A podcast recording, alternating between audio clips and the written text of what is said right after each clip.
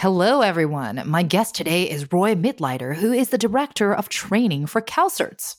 CalCerts is one of California's home energy rating systems providers, HERS, which is an acronym we'll use a lot in this episode.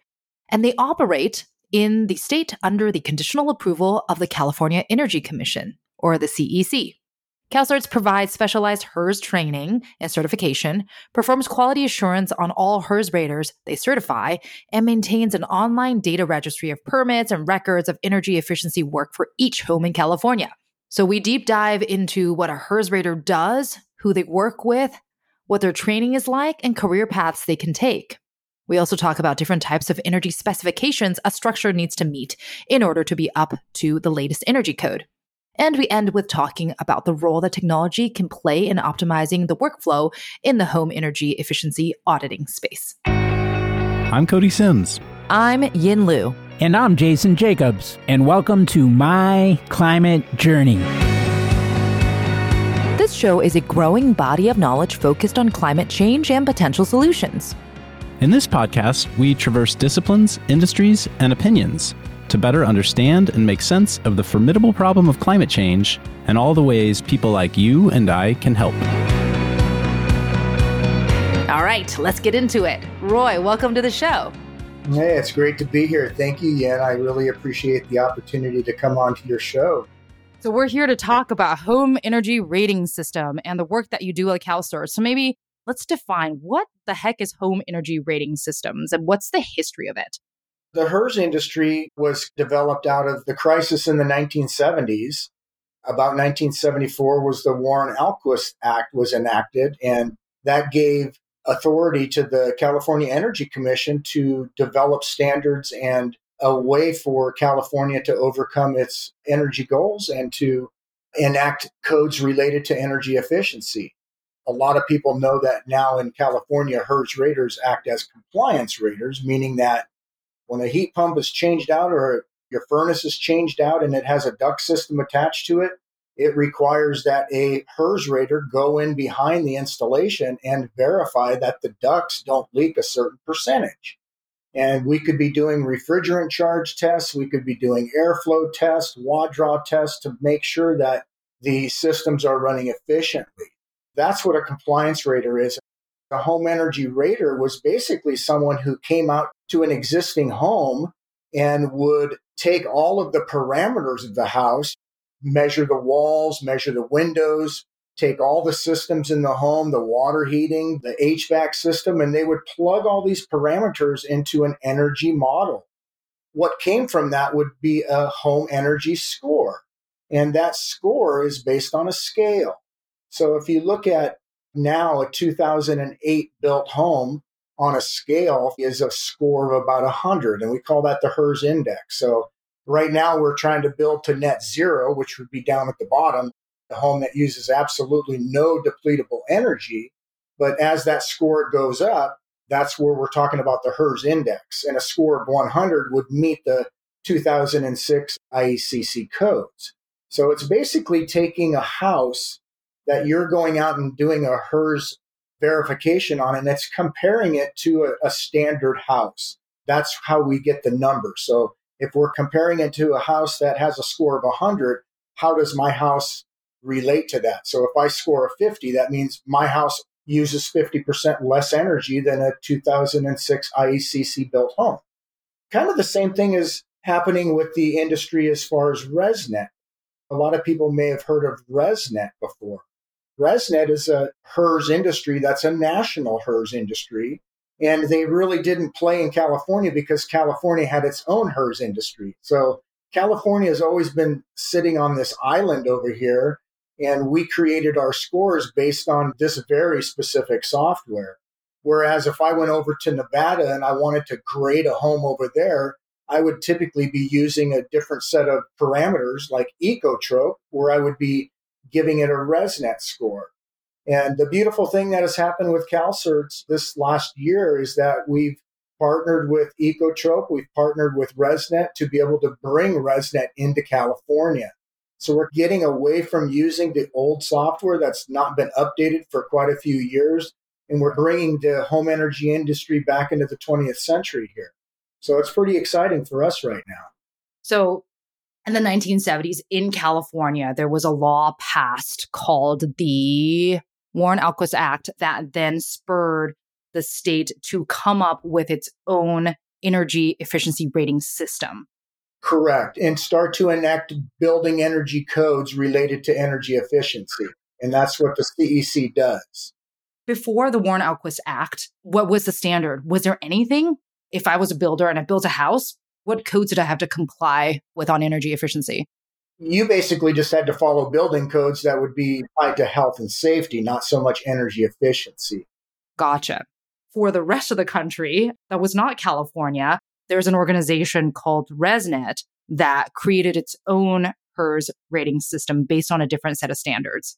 So there was this forking of these two different types of HERS ratings. And my guess is that California's was based on a more stringent set of codes that was developed as part of the Warren Alquist Act. Is that a right assumption? Yeah, they typically did. California has always been kind of on the forefront of energy efficiency and tightening up buildings, making wall assemblies more efficient, making the overall building more efficient. I've been here now 12 years at CalCerts, and I've been here through four different code cycles because every three years the California Energy Commission would update their codes and energy efficiency codes. So every three years they become a little bit more stringent. So I've been here through, you know, the transition from 2008 to 13, from 13 to 16, 16 to 19, and now we just transitioned to the 2022 code. And through those four cycles, I've seen quite a bit of change as far as the building assemblies, what they're requiring, more efficiency, much tighter buildings, the introduction of mechanical ventilation because of the tightening of buildings, more insulation levels, lower window values to tighten up the energy efficiency in California because ultimately they want to be net zero. They want to build a house that's as cost effective as possible to bring down that energy use. And then how they kind of call it a zero energy home would be to offset the rest now in solar. So the goal is to make the building efficient first and then put the solar on the building to finish out that last phase of the energy use that it is using. So we can reduce down how much solar we actually put on a building. That's awesome. When we talk about home electrification, you think about solar and you think about putting in a heat pump and you think about induction oven. Those are the things you're like, let me change out the old for the new. What you're saying is, as the codes have evolved, it's really a lot around insulation and weatherization of buildings to make sure that the shell is as insulated as possible before you even think about switching out things that power the house from the inside. Absolutely. As a contractor myself and coming from a background of being a builder, I wish I would have known more about that back then when I was starting to do the building because it wasn't until later on that I really realized that the same thing is true for California's energy codes. It's all around cost effectiveness. What's the most cost effective thing that I can do to the building and get the best bang for my buck? And air sealing and insulation would be one of them. I mean, that's the low hanging fruit that we pick to make a building more efficient. Throwing a bunch of solar on a roof before I do those other measures doesn't make a whole lot of sense because now I'm just putting on a bunch of panels that I'm having to pay for the same thing is true about neighbors of mine. I go by their house and I see 40 panels on top of their roof and they have the same size home I do.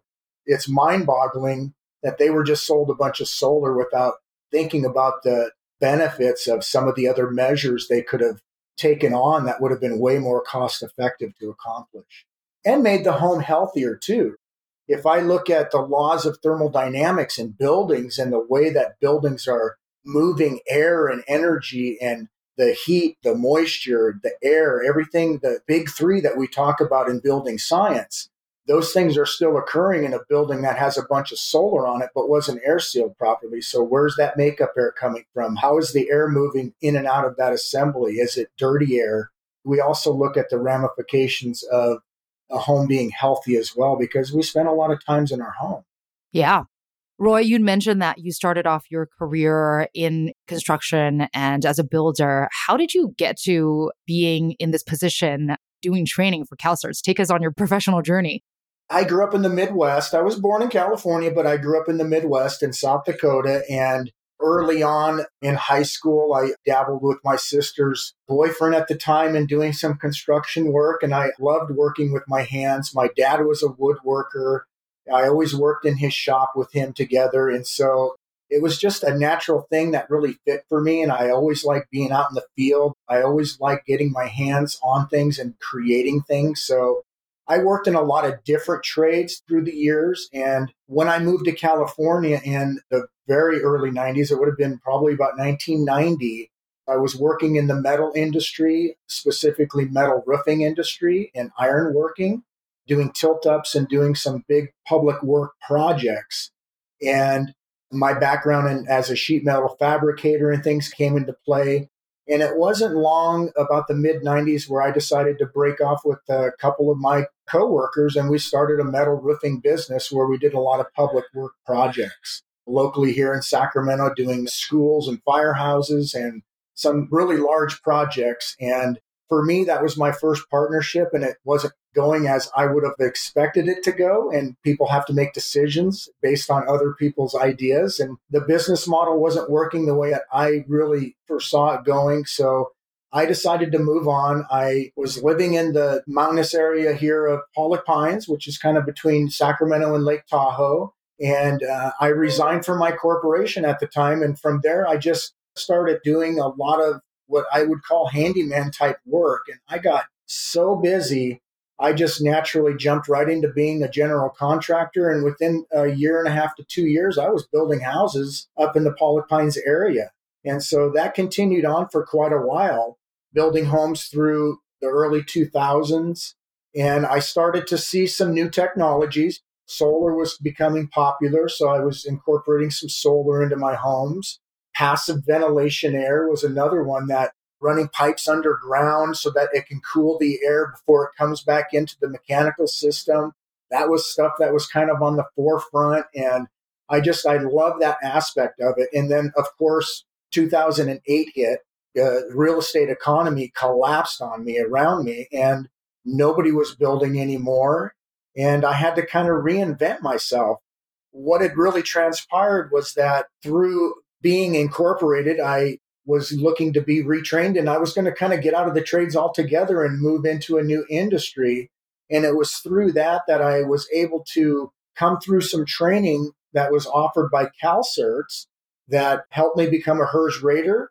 I learned more about the BPC program, which is a building performance contractor program. And that's what really lit my eyes up was building performance contracting, just like we were just talking about being able to go out to a house, make recommendations on how they can improve the energy efficiency of their home, and then being able to do the work without it being a conflict of interest and being able to test in, test out, show results. That's what really perked up my ears when I felt like I didn't have to farm everything out to a subcontractor to get the work done because I loved performing the work and I did a lot of my work in house with employees and I loved employing people and helping others achieve their goals too. So it wasn't long after I had completed all of those certifications that CalCerts Training Center was basically a piece of land here in Folsom where they wanted to build a training center and have a training center to be able to train the workforce on a lot of the topics that we're talking about today. And I just happened to get an interview with the owner, and he loved my credentials. And he made a comment to me. He said, Why aren't you working for me? You have all my certifications. and I was just, like I said, I was just coming out of this 2008 turmoil. There wasn't a lot of work out there at the time. And I just said, Well, make me an offer. so he did. He made me an offer. And I've loved working here. I've been here a little over 12 years now, and I've done everything from train HERS raters and hundreds of them here through CalCerts. I've seen a lot of them go on to be successful inspectors and have inspection companies that are basically third party building officials here in the state of California. I've trained a lot of them in BPI procedures and things that are utilized for rebate programs through utilities here in California. There's a lot of credentials that are used for our weatherization for low income housing, the weatherization assistance program that's through the Department of Energy. We are now doing ResNet. CalCerts also does the Energy Star certification to be able to certify Energy Star homes to qualify builders for the 45L tax credit. So there's a lot of exciting things that are happening. To me, it's really an exciting time with the Inflation Reduction Act that has just been passed and a lot of things that are coming out to help homeowners improve their energy efficiency. And like you said earlier, going towards electrification and getting away from fossil fuel usage. So it's really an exciting time. So that's how my journey landed me here at CalCerts. And I still work here at the CalCerts Training Center. I'm the director of training, handling a lot of the curriculum and things for not only CalCerts and the HERS program, but Energy Star and ResNet and the Building Performance Institute and others here. So it's been an exciting time. It's cool to see how CalCerts started off doing HERS training and now is growing in the different types of training that one can get. How many hundreds of HERS raters do you train on average a year? And how long is that certification process? Well, for CalCerts, we have a pathway for certification. We typically start them off with alterations to existing homes, which is mainly tied around the HVAC system and doing compliance ratings for existing homes. And that's mainly tied to an HVAC changeout or piece of that particular installation. The next phase of that training would move on to newly constructed buildings. And that's where the doors, I think, really open up as a third party special inspector for them to really go out and perform additional verifications on top of that that are related to the HVAC system like QII. QII is a pretty big verification now that's required in California. What does that stand for? That's your quality insulation installation. So HERS raters are basically tasked now with looking at the air sealing of the building and the insulation quality and how it was installed, the floors, walls, and ceilings. And it's a pretty stringent application in how it should be done. And that's a big verification that happens on multiple stages of a project because you can't just go out and verify everything all at one time. So it requires them to come just like a normal building official might come at different stages. The same thing is true now for a HERS rater. In new construction, there's a lot of what we call performance credits that could be taken. California has a very interesting way of pathways that can demonstrate compliance to the energy code whether it be prescriptive or performance. And you can think of prescriptive as a prescribed set of measures that must be done. But if you use the performance approach, you can kind of trade off those measures. And I'll give you an example of that. Let's say I'm building a house and it has a whole wall of windows that I want because I have a nice valley that I'm overlooking.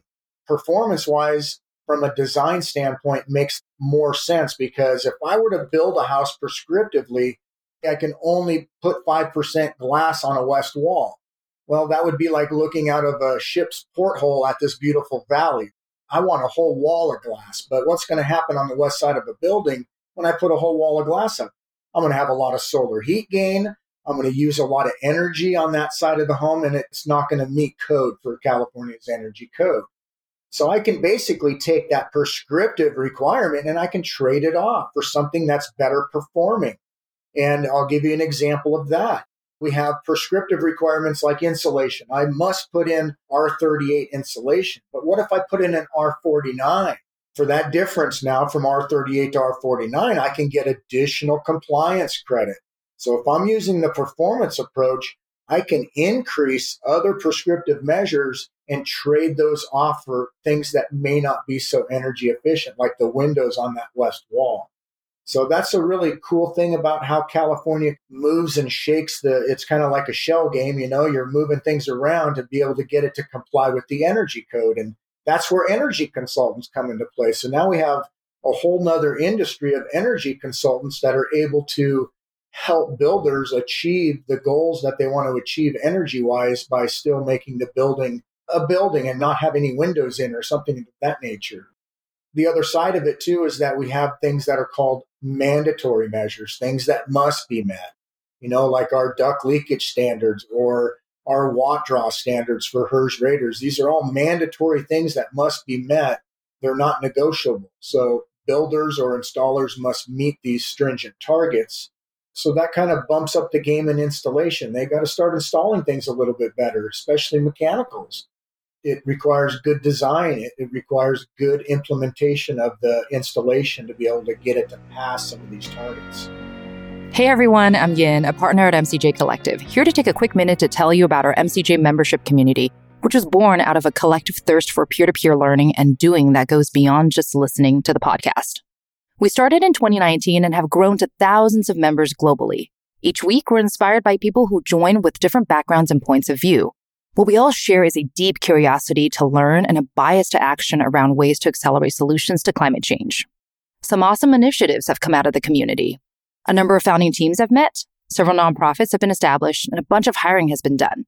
Many early stage investments have been made, as well as ongoing events and programming, like monthly Women in Climate meetups, idea jam sessions for early stage founders, climate book club, art workshops, and more.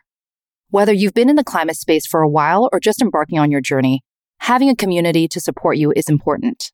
If you want to learn more, head over to mcjcollective.com and click on the members tab at the top. Thanks and enjoy the rest of the show. When we look at the different types of HERS raters that you train, there's the baseline compliance raters whose main job it is to go into existing homes and do testing on, it sounds like mostly HVAC systems, because a homeowner might want to change out a system X system Y and they want to get rebates. Is that a fair common use case? Let's say their furnace breaks down and a mechanical contractor goes in. As long as that mechanical contractor pulls a permit for that installation, it's going to trigger a HERS verification. And that HERS verification better be done when that building official looks at what we call a project status report. They basically can log into CalCerts and go, did this HERS verification get done? It's either yes or no. If it didn't, he's not going to sign off and finalize that permit. That's true for alterations, but it's also true for new construction. You have compliance raters in non residential buildings, high rise residential, multifamily. All of these different things are triggered through the energy efficiency standards or our energy code that trigger these third party building inspectors to come out and do testing and verification for compliance to the code. Who typically hires a HERS rater? Is it the homeowner themselves? Typically, your mechanical contractors that would hire the HERS rater because everything's tied around the HVAC system. So, not the homeowner necessarily, as I thought, but the people that are putting in, swapping in the new system saying, hey, I got to meet code. Otherwise, I might lose my license. So, therefore, I will need to hire a HERS rater to come in and do the pre and post assessment of the unit swap. Correct. And fill out the paperwork. So that's the other part of CalCerts too, is we as an organization are a HERS provider. So we have a online data registry that is used to fill out forms that comply to the energy code that are given to inspectors. And the same thing would be true for housing all of these things. So let's say we build a new house. There's a lot of forms that are filled out that are not only HERS related, but there's a lot of non HERS related forms too, like window fenestration and insulation. There's all solar would be another one, water heating. There's a lot of forms that get filled out that sometimes they're not necessarily tied to a HERS rater, but our data registry is really meant to handle both so that anything that's HERS related gets pre populated in our registry. The building departments have direct access to these builders, architects, engineers, energy consultants, raters, installers. Everybody has unique accounts to be able to access pertinent aspects of the forms to be able to do whatever work they need to do in those forms to expedite the process. Wow. So there's a record for every single house in California as part of that registry. There is. Fascinating. There's dozens of forms that are related let's say to a newly constructed building, I think last time we added them up, there was over a hundred forms or pieces of paper. Building departments typically now they don't require hard copies of things. That's where the data registry is really robust in that they require digital copies. They can access what they need to access, see that they've been completed, and now they don't have to take up a 10,000 square foot building for storage space to house all these forms. It's amazing how much paperwork that would be. I'm a sucker for good data systems that bring people together and bring transparency to complex problems. So it sounds like the data registry has been serving that purpose. Is it data registry available to the public? Could I go and look up the information for my house in California? Absolutely. If let's say your HVAC got changed out, you could absolutely go on there after the job or project would be closed out. The only person that has access to those records would be the person that owns that home. So the homeowner could go in and access their records for a particular installation. Through our data registry, we have Energy Star, we have the California Advanced Homes Program. We used to have what was called the NSHP, that was the New Solar Homes Partnership Program. All of these different programs require paperwork and paper trail. Right now, with the ResNet Home Score, people can come through our registry to be able to create that paperwork, to be able to create the score, create the checklist, whatever it is that is needed in order to qualify for, let's say, like Energy Star. If if a builder was building a home, they're not only going to get their HERS forms, but they're also going to get the Energy Star forms that are required to qualify for that 45L tax credit. So it's a pretty robust engine that our IT department creates and maintains and has over since uh, the inception of CalCerts back in the early 2000s. Do other states have similar types of registries as this one? I know that the energy codes are starting to be implemented in other states like Texas and Oregon and Washington and some other bigger states, but whether they have a data registry, I'm not privy to that. I particularly work in California and haven't uh, worked in any other state. But as far as the home energy rating system, here's another little tidbit fact you might find interesting. There are now cities like Portland, Oregon, where when you buy or sell a house, you have to have a home energy score attached to that house. And there's places like Berkeley here in California that have reach codes that are requiring that now. So that's an exciting thing for us too. That would help drive home energy scores and home energy raters to be able to go out there and process these and to be able to perform these type of inspections.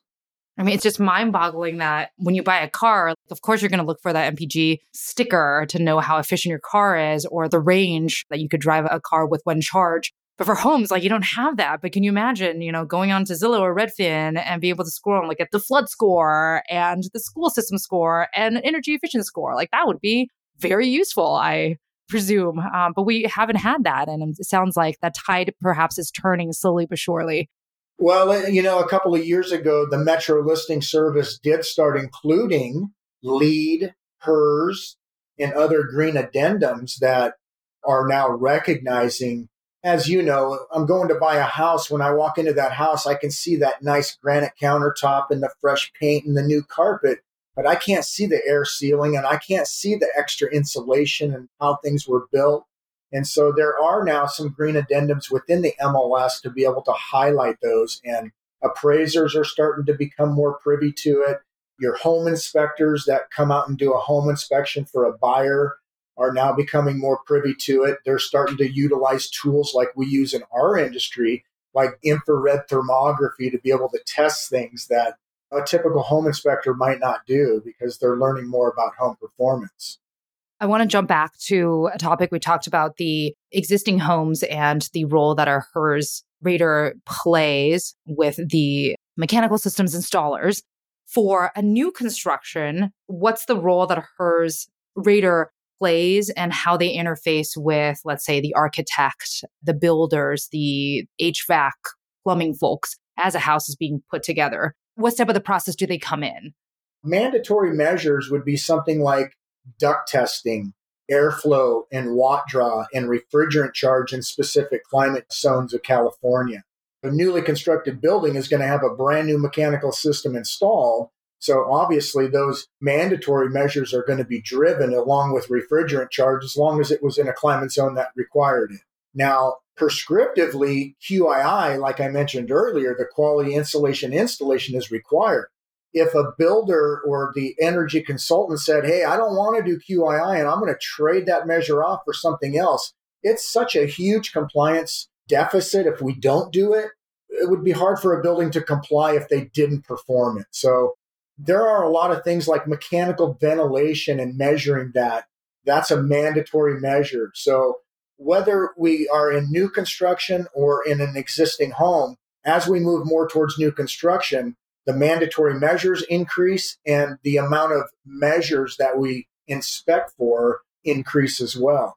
And it's really important, especially in new construction, for a HERS rater to be on board early with the builder or the energy consultant or architect, be able to make sure that the building is being built and they're being called out at the proper times of inspection because if they get called out to inspect the insulation and the drywall's all installed, it's going to be hard to see. But I'm not Superman; I can't see behind drywall. So that's where the builder really ends up in a lot of trouble, and that's when they call us and go, "Hey, I didn't know I needed to call a HERS rater out." And a lot of times these are owner builders. The person that's the owner and trying to do the build themselves they call us saying, Hey, I didn't have my insulation inspected and my drywall's up. And all I can really tell them is I'm, I'm really sorry to hear that because there's no workaround. A HERS rater must see it. Otherwise, he's falsifying a document that's state law. He can go to jail for that. That's falsifying documents. So it's very important for Raters to get there early. And here at CalCerts, we're very much on the front lines of that and giving Raters documents to help them through that process, especially people that are new coming into the industry. If they don't know everything there is to know about construction, that's okay. You can learn it. Same way that I learned it, although I had a little head start being a builder. I do train a lot of people that come, they might work at McDonald's one week and they're looking to be a third party special inspector the next week. And we can train them for them to be successful to do that.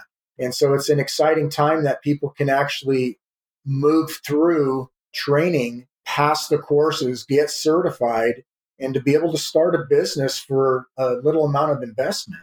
So if I started off and I, you know, I said, Hey, Roy, I want to become a compliance rater. From the day that I start a course with you at CalCerts to the day I graduate, how long does that take? Well, it used to take at least a week if it was face to face. You would be in classroom for a number of days, but after COVID hit, we were kind of forced to put things online. And so we do a blended approach where we give you a lot of the front end content that you would need online first, the book work, the laws, and just the stuff that's not as exciting. Let you get through that. It's about 16 hours of content that you can learn at your own pace. And then we have you come in for hands on labs. And those are designed right here at the CalCerts Training Center to be able to see all the different equipment types that you're going to see from gas furnaces to heat pumps to small duct high velocity systems, be able to touch and feel all the equipment, set up for test, extract results, and utilize all the tools and resources that we've created in our training program to be able to help them get to that point the paperwork process can be a little daunting for some people, but we've created lots of worksheets and things for them to help them kind of really understand it in a easy way. That's great. The training is shorter than I had expected. I thought perhaps this was like a multi-month process, but you could do it it sounds like in as little as in the before times, a week. But now since COVID, the process might take a couple of weeks, 3 4 weeks. Yeah, it just depends on how much time you're going to take online to get through the 16 hours of content, which I don't want people to rush through that portion because there's a lot of code stuff in there that you really need to learn to be effective as an inspector out there. But once you're done with that, it's two days of hands on lab. You come through and do a field exam. And then the last requirement would be to be EPA 608 certified so that you can handle refrigerant and be able to work with refrigerant gauges. And then what are the career paths for someone who has the HERS certification? You mentioned earlier people can open up their own inspection businesses, but what other paths have you seen your students take? Well, we have a job board here at our location where there's always a HERS firm that's looking to hire HERS raters. And some of them actually send the raters through training. And once they get through the training, they buy them the equipment, they give them a card, they give them all the inspections that they're ever going to need, and they just pay them an hourly wage. Or in some cases, they may split part of that inspection with them. It depends on their business model. But I know a lot of times through our job board, if a HERS rating firm is looking for a HERS rater that may have one credential or two credentials, because like I said before, they could have an alteration certification, then they can have new construction certification, then we have non residential certification. So the more certs that you acquire, just like a building official, they might start off at somewhere around 25 to $30 an hour, have all the equipment given to them, have a car and benefits and things of that nature. And for that type of job, that's a pretty good wage. And they might do two to three inspections a day. What are some of the cool career transitions that you've seen for people becoming HERS raters? Not to mention any names because I don't need to, but I had a young gentleman come through here, I'm going to say probably five or six years ago. He was pretty down on his luck. He wasn't sure what he was going to do. He was younger. He was only about 22 or 23 he decided not to go to college and he just he was kind of stuck. And he found the hers program. He came through my training. We hit it off. He was uh, somebody that lived uh, fairly close to our location. And within a couple of years of him going out and just pounding the pavement he did his homework he may or may not have been the best business person i don't know but obviously from where he is today from where he was five years ago the beauty of what we do here is that each HERS rater has their own certification. They take that with them wherever they go. And so if you, Yin, wanted to become a HERS rater and I was the owner, I could hire you on as a HERS rater and I could hire another one and another one and another one. And now I can have 10 HERS Raters on my staff that now would be working under my umbrella as a business owner. And that's what he did. He has, I think, 10 Raters now that work under him in his business model, and he pays them a pretty good wage for each inspection, but he makes double that back. So if you take 10 Raters and you give each of those Raters four inspections a day times five days a week, and you're making 100 to $200 per inspection per guy, we can do the math here. It can be a pretty lucrative business.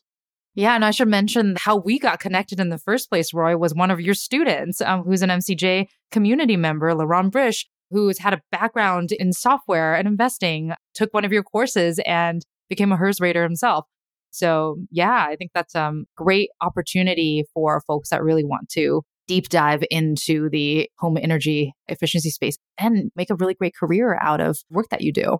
Yeah, and I've been here long enough, Yin, to tell you stories like that all day they do keep in touch. They come back and say, Man, I really am so grateful at what I've learned and being able to take that out into the industry and to be able to apply it to real life and to be able to start my own thing. Now I got my own schedule and a lot of freedom is gained by that and running your own business. And I've run my own business too for a long time. It does come with some headaches, but it also comes with a lot of freedom and a lot of joy. Yeah.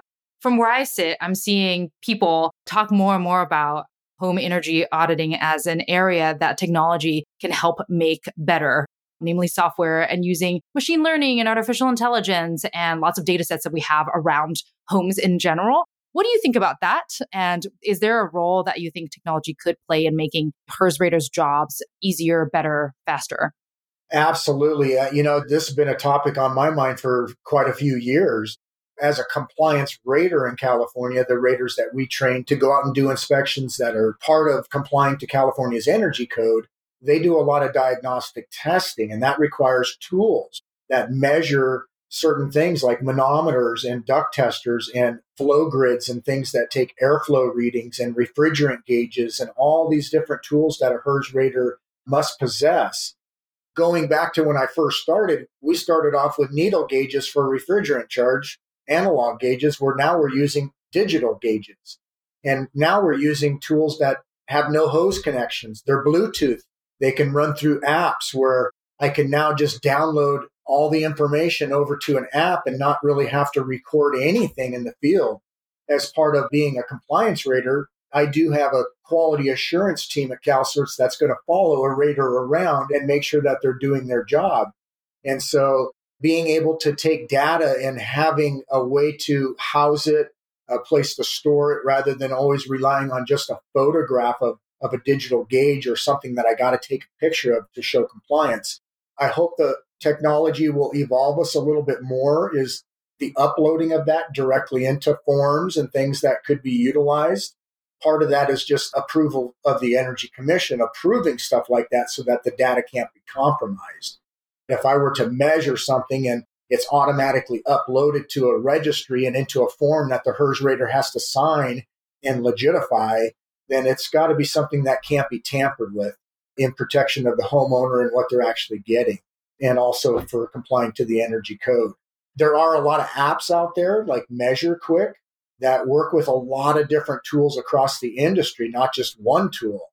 They have the capabilities of being able to take data and say that it complies with RESNET 310. RESNET 310 is a new HVAC standard for grading an HVAC system. And now you have Measure Quick, you have the Energy Conservatory and other manufacturers like this now that have apps that embed that stuff into their app process so that when I run a particular test, it comes back saying that this qualifies and meets a 310 standard, which is awesome. Now I don't have to do any calculations. I don't have to think about the process. They've done all that work for me. So as we continue to move on and evolve, I think the technology and like you said, AI and all this stuff is just, it's taken us along for the ride and we can't help but conform to it at some point to help us. Are there any points of frustration or friction in the current work of a HERS rater that you think someone should leverage technology to improve upon? I'm seeding potential entrepreneurs that might be thinking about problems to solve in this space with whatever answer you're going to give. I see that there's got to be a way to be able to transfer data across space to be able to have it not be compromised and be able to have it uploaded to a particular location to where it's secured, to where a, a rater will be able to access it, specifically our data registry, and being approved to be able to upload this data directly to it so that it saves them a lot of time and energy because let's face it, the forms in the compliance process, they really bog down the process. And personally, for me as a contractor, when I first heard about HERS, I was a builder. All that paperwork that came along with it, I didn't want to have anything to do with that stuff. It's like, just take care of it. Just get it done and sign it and get me the copies that I need in order to get my project signed off. And the HERS raters still kind of feel the same way. I think sometimes they feel a little bogged down in the paperwork process. And so, any way to help expedite getting that paperwork to the right people, to the right builder, and getting it done and out there and getting it finalized is probably one of the things that would help them out the most. Okay, we'll leave that an open request. Um, Roy, thank you so much for spending time chatting with me today. I learned a whole bunch and just really appreciate the work that you do and how many people have gone through the program and now have a new skill set that they're applying to helping us with building out an entire grid that's more energy efficient. Really appreciate all that you do. Thank you so much, Yin. It was a pleasure speaking with you today. Thanks again for joining us on the My Climate Journey podcast. At MCJ Collective, we're all about powering collective innovation for climate solutions by breaking down silos and unleashing problem solving capacity. If you'd like to learn more about MCJ Collective, visit us at mcjcollective.com. And if you have a guest suggestion, let us know that via Twitter at MCJPod. For weekly climate op eds, jobs, community events, and investment announcements from our MCJ venture funds, be sure to subscribe to our newsletter on our website. Thanks, and see you next episode.